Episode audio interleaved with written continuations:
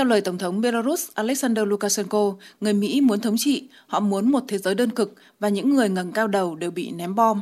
Lý do là sự xuất hiện của các quan hệ mới trên thế giới, đa cực. Ông nhấn mạnh rằng ngày nay đang có một cuộc đấu tranh không chỉ cho không gian hậu Xô Viết, phần châu Âu của nó, mà ngày nay đã diễn ra cuộc đấu tranh cho Trung Á, nơi có các nước Cộng hòa thuộc Liên Xô cũ. Tổng thống Lukashenko nhắc nhớ rằng sau các cuộc biểu tình hàng loạt ở Kazakhstan vào đầu năm nay, ông đã cảnh báo về nguy cơ mất ổn định tình hình ở Uzbekistan.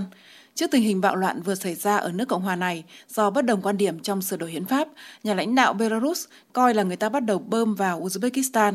Theo lời ông, ở nước Cộng hòa này đang tuyên bố rằng người nước ngoài đã nhúng tay vào. Theo Tổng thống Lukashenko, Trung Á nằm giữa hai ngọn lửa, một bên là người châu Âu và người Mỹ, một bên là Trung Quốc. Lực lượng giúp Trung Á rất nhiều để tồn tại. Cuộc chiến này sẽ ở Trung Á trong thời gian tới. Các triệu chứng của điều này đã xuất hiện. Ông nhấn mạnh rằng thế giới sẽ bị chia rẽ.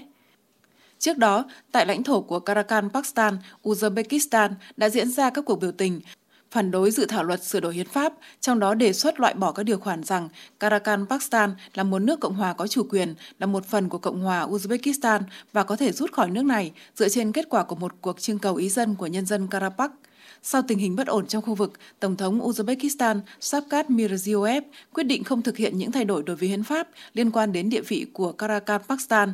Ông cũng đã ký xác lệnh ban hành tình trạng khẩn cấp từ ngày 3 tháng 7 đến ngày 2 tháng 8 trên lãnh thổ của Karakan, Pakistan và đã được Quốc hội phê chuẩn.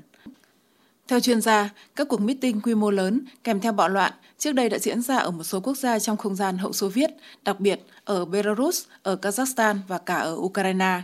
Sau đó, mọi thứ kết thúc bằng một cuộc đảo chính. Trong mọi trường hợp, sự tham gia của các cấu trúc bên ngoài của phương Tây trong việc tổ chức các cuộc biểu tình trái phép đã được ghi nhận.